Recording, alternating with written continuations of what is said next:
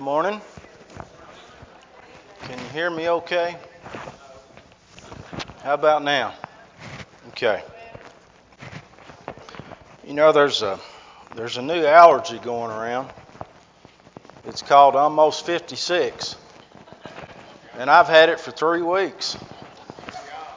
So I got all the symptoms. It's good to see all of you this morning.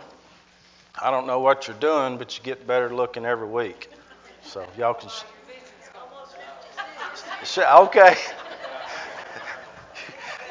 Y'all share that secret with me. Okay. All right. Well, today we're going to pick up in chapter 16 of 1 Samuel. Chapter 15 ended very dramatically. Um, you know, we've seen Samuel come along as a when Hannah took him to to be dedicate him to God as a child, and now he is taking care of business for someone who was supposed to take care of business and they didn't. It's very dramatic when you think about Samuel cutting up a king into pieces. That's just kind of, you know, what you see a different side of of his obedience to God and what was commanded from the get-go when they were supposed to go in and utterly destroy all the inhabitants, which included the king. So let's start chapter 16. We're going to start with verses 1 through 3. Now the Lord said to Samuel, how long will you grieve over Saul? Since I have rejected him from being king over Israel, fill your horn with oil and go. I will send you to Jesse, the Bethlehemite, for I have selected a king for myself among his sons. But Samuel said, How can I go? When Saul hears of it, he will kill me. And the Lord said, Take a heifer with you and say, I have come to sacrifice to the Lord. You shall invite Jesse to the sacrifice, and I will show you what you shall do, and you shall anoint for me the one whom I designate to you. So, chapter 16 begins with Samuel, and he's mourning for Saul. And note, note the wording here where it says, Seeing I, God, have rejected him from reigning over Israel. I believe it's safe to say that God did not give up on Saul himself, but he did reject him as being king. Why did God reject Saul as being king? Okay. But when you hear him discussing this with, with um, Samuel in, in chapter 15, he keeps saying over and over, I have done the commands of God. You notice that? His way. But he keeps, and, and if you'll go back and pick up on all the conversations and the reasoning behind Saul's actions, he's always putting what the people want over what God wants, and he's not patient enough to wait and to do what God is asking him to do, but he is more concerned about pleasing the people. And something else, as I was reading back in 15, if you pick up on Saul's conversation with Samuel, his reply back to Samuel is always something that that Samuel would want to hear. But his actions are totally different from what his words are. So it's, it's kind of, he's following the people instead of God. God is ready to move forward with appointing the next king over Israel. God urges Samuel to fill your horn with oil and go. Samuel is telling him, or God is telling Samuel to get over it, to move on. Now, application.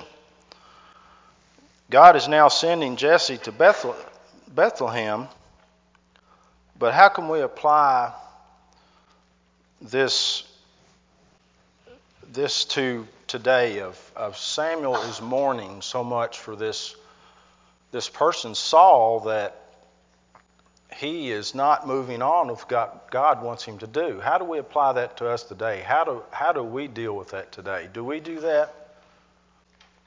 What if there's somebody that we have um, studied with over several years and they obey the gospel, and then for whatever reason, this may be a loved one, this may be a relative, it may be a friend, and they've turned back into the world. Do we grieve as Saul did? Hopefully we do. But should it hinder us from moving on with God with what God wants us to do? We we must continue on and not only for us, but what a better way to influence that person to come back. If you were the one that brought them to Christ and they see you not doing what you're supposed to do just because they're not, your example to them is, is not going to be what it should be. We must keep on. We, we still must grieve. We still much, must, much, I can't even talk this morning, must reach out just as God hadn't given up on Saul as a person. Saul still had choice. Saul still had free will. He could still come back, but he was not going to allow him to be a leader over his people with his disobedience. So, application again for us today. Okay, let's move on. God is now sending Samuel to Jesse in Bethlehem. Bethlehem was a village a few miles south of Jerusalem in the tribe of Judah, the same Bethlehem that Jesus would be born, being a descendant of David. God wanted Samuel to anoint another king from among the sons of Jesse of Bethlehem. He told Samuel to put oil in his horn and go. As with Saul, the anointing would be the sign that the man was chosen by God for the job, just as in chapter 10, verse 1, when Samuel anointed Saul. Okay, let's move on. Saul had showed no violent tendencies toward Samuel. He had confessed his sin with the Amalekites and professed to be sorry. Yet Samuel somehow knew that in fact Saul was violently determined to keep his position as king. This also shows that Samuel knew Saul's repentance was not genuine. He was determined to oppose God's decree in this matter, even to the point Samuel feared for his life. Now, Samuel had, had witnessed how Saul had developed. And he was also seeing a tendency that no matter what, Saul was going to continue to do what Saul wanted to do without regarding the commandments of God. And he goes on to say, as we read on, so Samuel did what the Lord said, and he came to Bethlehem. And the elders of the city came trembling to meet him and said, Do you come in peace? He said, In peace I have come to sacrifice to the Lord. Consecrate yourselves and come with me to the sacrifice. He also consecrated Jesse and his sons and invited them to the sacrifice. Now, the elders were obviously afraid. Why would the elders be afraid to see Samuel coming? Okay, yeah, that, that was one of my first thoughts when I was reading this. What else? What was the, what was the job of, of the prophet to the people? Okay. He was the one who would rebuke the leaders of each village for something that was going on that wasn't in alignment with God's will. So, just as Doris said, they word had probably gotten around that he had just hacked King Agag up into pieces. And when they see him coming, they're thinking, okay, what have we done? You know, what's what's going on here? What does he want? You know, our our human nature is automatically thinking of the worst. You know, we're we're uh, we're just we're just un, unsure of what's what's happening here. Okay, anybody else? Why why would they be afraid? What about just out of respect? I mean, this was a guy who God talked directly to. Just just simply out of out of respect. This this was as this was as close to God as they were going to get was was a prophet. All right, let's move on. Samuel affirms he has come in peace to sacrifice to the Lord. Sanctify yourselves and come with me to the sacrifice. Then he consecrated Jesse and his sons and invited them to the sacrifice. What did this sanctification involve? If you would, turn with me to Genesis chapter 35 and verse 2. That's Genesis chapter 35 and verse 2. And it says, And Jacob said to his household and to all who were with him, Put away the foreign gods that are among you, purify yourselves, and change your garments. Now, if you will, let's flip over to Exodus chapter 19, starting at verse 10. That's Exodus chapter 19, beginning at verse 10. I like to hear those pages turning. Then the Lord said to Moses, Go to the people and consecrate them today and tomorrow, and let them wash their clothes. Now jump down to Exodus 19, verse 14. So Moses went down from the mountain to the people and sanctified the people, and they washed their clothes. Verse 15. And be ready for the third day, and do not come near your wives then it came to pass on the third day in the morning that there were thunderings and lightnings and a thick cloud on the mountain. And the sound of the trumpet was very loud, so that all the people who were in the camp trembled.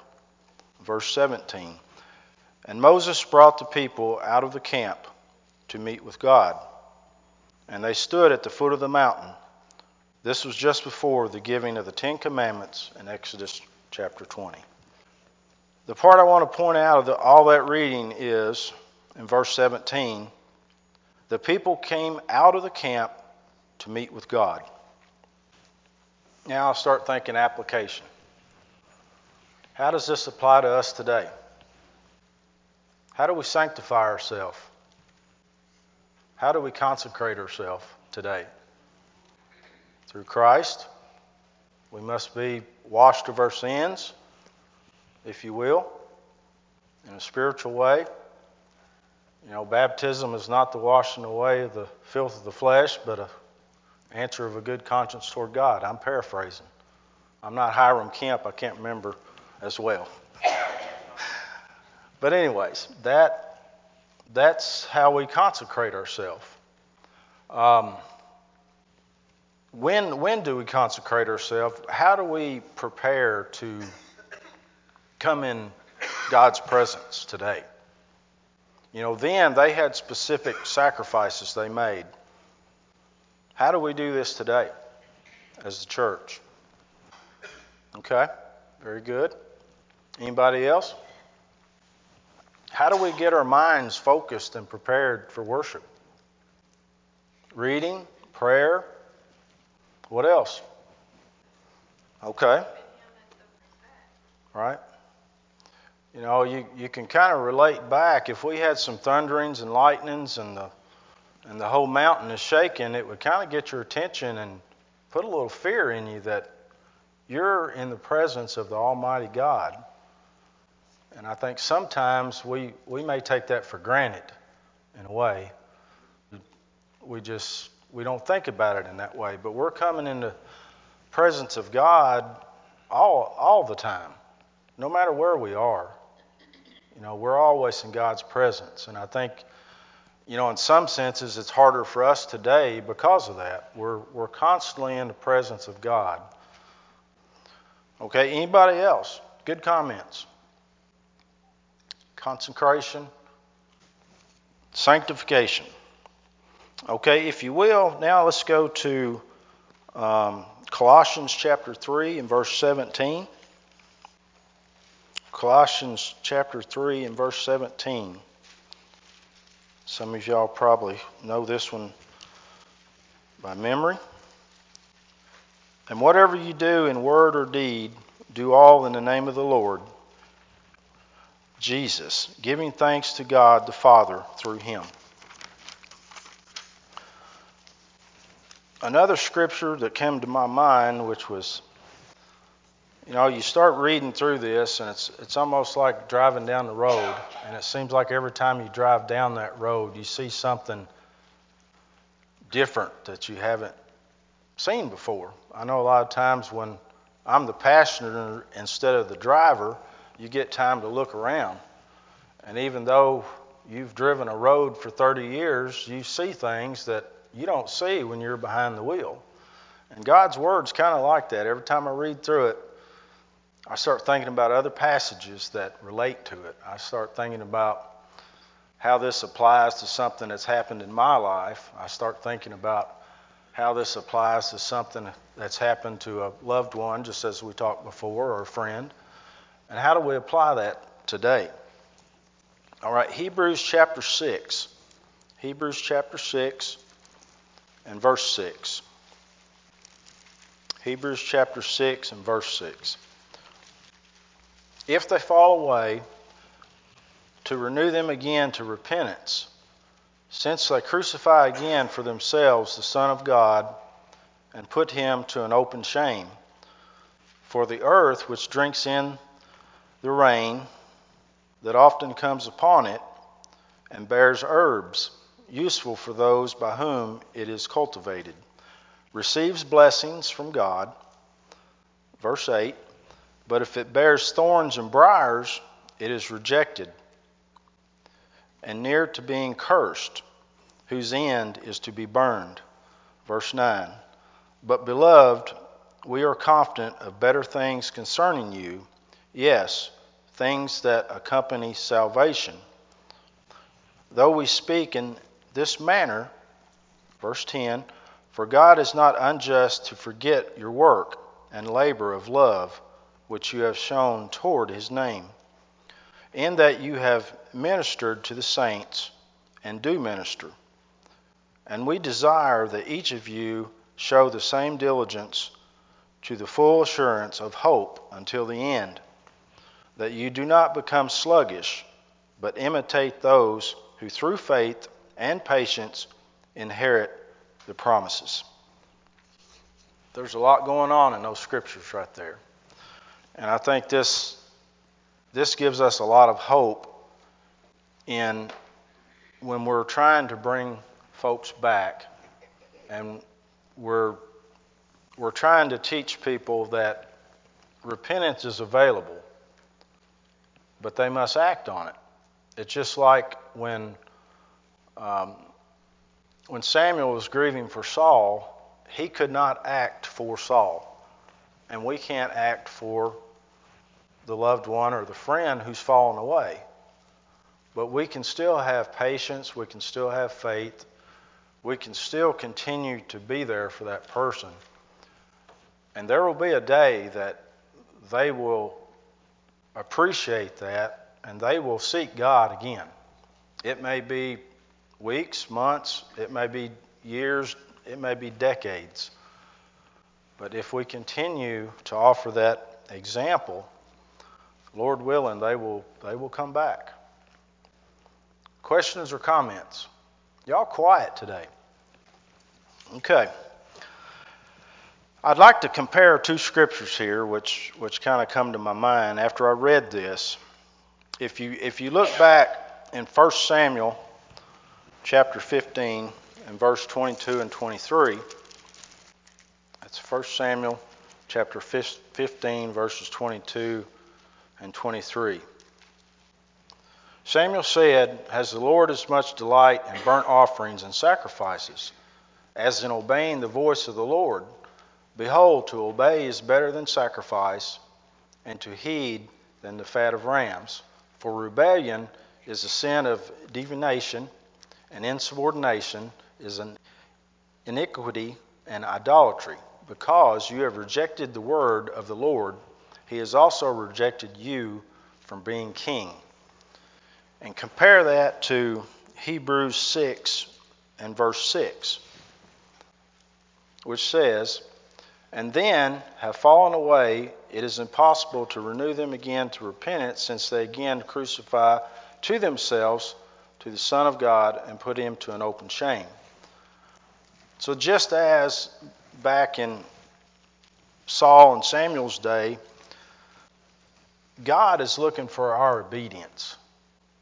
Repentance is there, but God wants our obedience. Because with obedience, repentance is not necessary.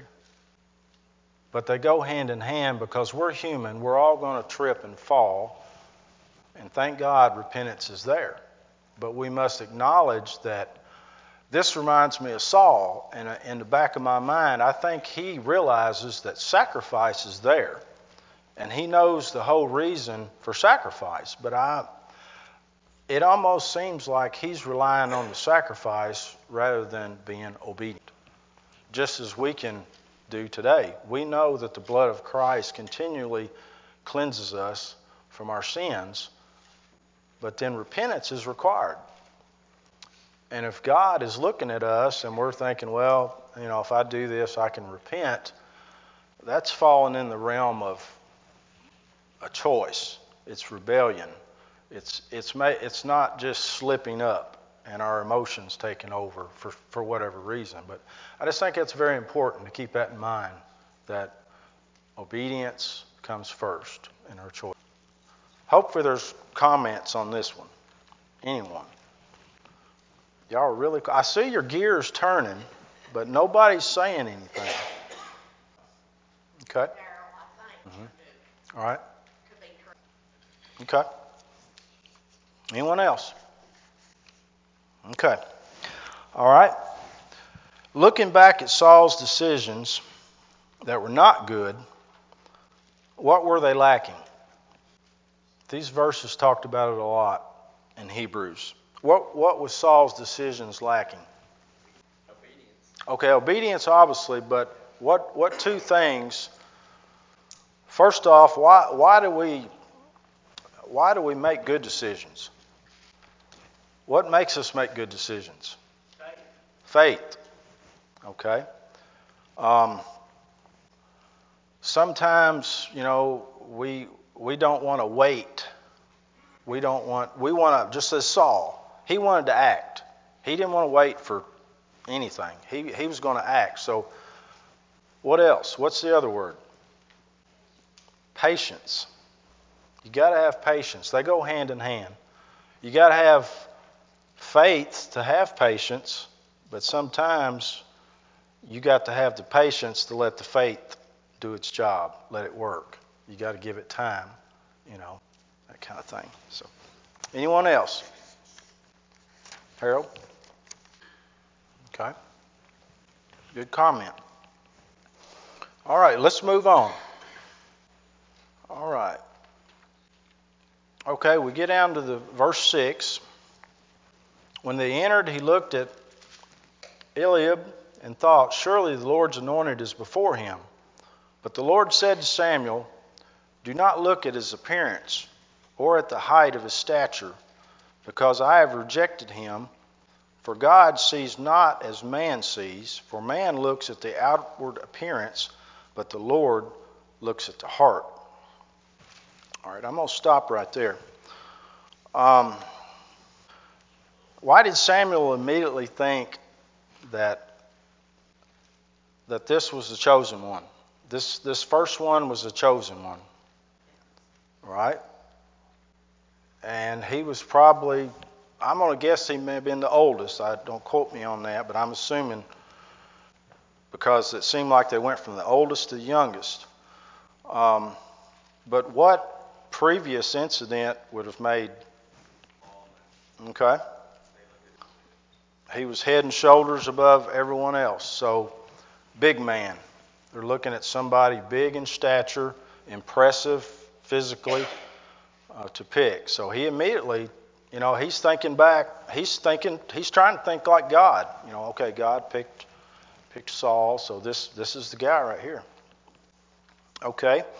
Um, okay. Thank you. Did y'all hear that?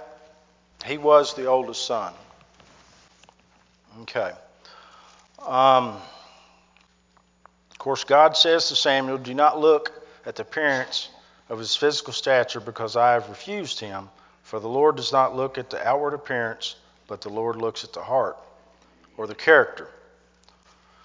Now, this is another question that went through my mind. I'm, I'm sitting here thinking, okay, um, God looks at the heart. So God obviously looked at the heart of Saul. Did he not? Does God make mistakes? No. So, did God misjudge Saul? No. Saul had free will. Saul had good um, mentoring from Samuel on how to do things. It's not like he didn't know. He made choices. Saul was a very impatient person. He was he was acting, you know, immediately. He was not waiting on God. He was going to take care of business, which which is not a bad trait in a leader. But but he he had to step back and follow what God was asking him asking him to do. So it goes back to our free will and our choice. You know, Saul could have been a great king if he had been obedient, if he had had enough faith to be patient, but he was still acting. Uh, he was allowing the people, and if you'll note, something else I picked out when I was reading back in 15 was um, when when Samuel called him out on what had happened. Saul almost immediately blamed the people that they had gathered all this stuff. He was already, and that's another not a good sign of a good leader when you start pointing the finger at somebody else when it was ultimately your choice, your decision to do or not do what God had, had told him to do. So, then again, the lessons we learn from this and our choices and our free will, it, it's just amazing. And then you sit and think um, all the biblical stories where it talks about people being in a certain time in a certain place and the choices that they make. Of course, our minds automatically go through and think, okay, what if this person had made this choice? What if this person had made that choice? The thing we got to remember, God's God's got a plan. And he gives us free will and he gives us choices and his will will be done whether we do his will or not. It's going to be done by someone someone. We've seen that in Esther.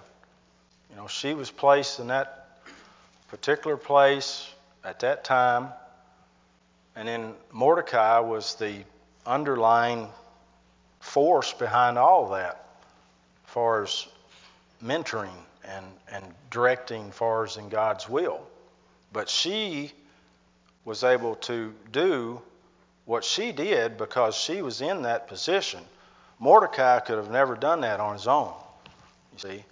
So when you when you try to put some of this together, it's, it's truly amazing of how people and how the things work out. No matter no matter what choice people make, God's going to his plan's going to continue on.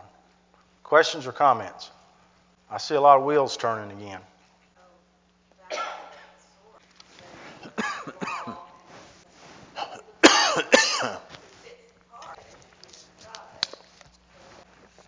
okay. Thank you for those comments.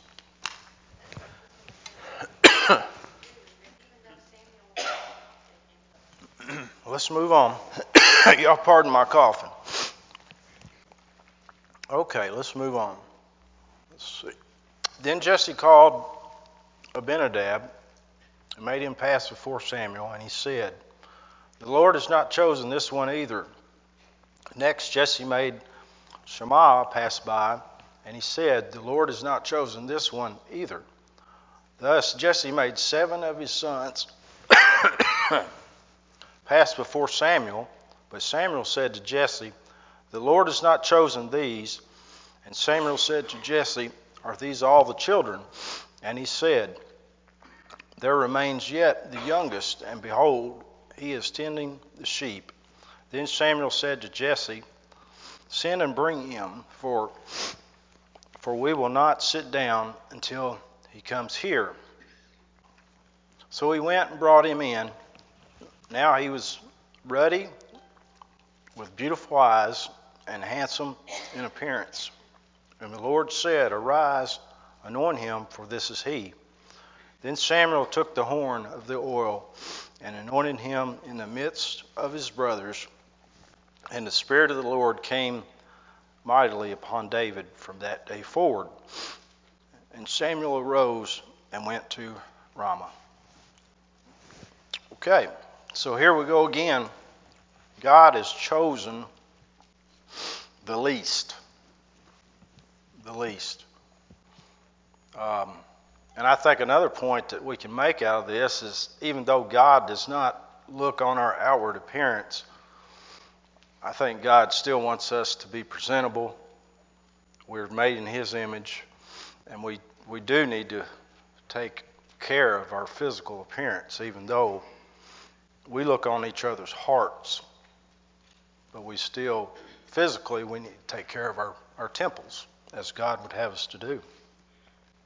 Um, now, as far as David here, what can we what can we glean out of just what we read about David? What kind of character he would have based on what he was doing? What was he doing? He was a shepherd. Okay? What does a shepherd do? Okay, he tends to the flock. What does that what does that require? Okay, he has to protect them from uh, wild animals. We will see that in future chapters coming up of, of where he defended the flock from, a, I think, a lion and a bear. So I don't want to fight a bear or a lion. And I'm sure they didn't have the, the weapons that we have today in order to deal with that kind of thing. So you just think about uh, what kind of person he had to be. He had to be very brave, he had to be physically capable, he had to be fearless, and he had to be dedicated to his job because a lot of times the shepherd would be a long way from from home wherever the it required them to go to shepherd their flock. They would have to be outside outside at night. And you think about all the things that a shepherd have to go through, and this this goes back to to me what God was looking at in David as a person. I don't know that. Do, do we know Hiram? No? So, well, I mean, he had to be old enough. Right. Right. Yeah. I don't know. That that I can't answer, but um, yes. Okay. Okay. Okay. Very good. Okay, well, let's read on. We're just about out of time. Now the Spirit of the Lord departed from Saul, and the evil spirit from the Lord terrorized him. Saul's servants then said to him, Behold, now an evil spirit from God is terrorizing you. Let our Lord now command your servants who are before you, let them seek a man who is, a skillful player on the harp, and it shall come about when the evil spirit from God is on you that he shall play the harp with his hand, and you will be well. So Saul said to his servants, Provide for me now a man who can play well, and bring him to me. Then one of the young men said, Behold, I have seen a son of Jesse the Bethlehemite, who is a skillful musician, a mighty man of valor, a warrior, one prudent in speech, a handsome man, and the Lord is with him. So Saul sent messengers to Jesse and said, Send me your son David, who is with the flock. Jesse took a donkey and loaded with bread, a jug of wine, and the young goat, and sent them to Saul by David his son. Then David came, and Saul attended him, and Saul loved him greatly, and he became his armor bearer. Saul sent to Jesse, saying, Let David now stand before me, for he has found favor in my sight. So it came about whenever the evil spirit from God came to Saul, David would take the harp and play it with his hand, and Saul would be refreshed and be well, and the evil spirit would depart from him. There's a lot of things we could pull out of this, but I, I think it's so interesting that here you've got the king who's going to be dethroned, and then you've got the anointed future king that everybody don't know about yet. This would come later. But then he is actually sent to help him with this evil spirit that God had sent. And I get to thinking about all these. What exactly does that mean? Evil spirit that God sent. And my immediate thought goes to our conscience. You know, what was Saul thinking? Saul had just went through all these different things that had happened. He had just witnessed uh, Samuel hack up King Agag, and is his conscience playing with him? Thoughts? What governs our conscience? But what governs our conscience to do right or wrong, or, or what we judge to be right or wrong? Okay, which would be back to God's will, hopefully. So is Saul's conscience playing on him? How many of y'all like to listen to music? I do. I, I love listening to music. It it it soothes me if I'm, you know, having a bad day. So I we can all relate to that of how Saul was feeling. But it's just so interesting. But there you go again. You have these two people, one who's going to be dethroned and one who's going to be elevated. And of course, we know what's going to happen in the future. Those, you know, as we read through this, we'll see. But it's just so interesting how how these things play out. Questions or comments? We're just about out of time. Well, you know, that's a good point. Did y'all hear that? Just, uh, Mary Lois was wondering if Saul was becoming jealous because David was popping up into the solution for for all the problem solving or the things that were happening. Yes, yes. And I think something else is more interesting when you talk about people is when Jonathan starts playing into this. You remember how close David and Jonathan become. And then you remember all the things that happened between Jonathan and Saul. So it, you know, when you sit and start thinking about all this, it's pretty impressive. So, well, thank you for your comments and Thank you for being here.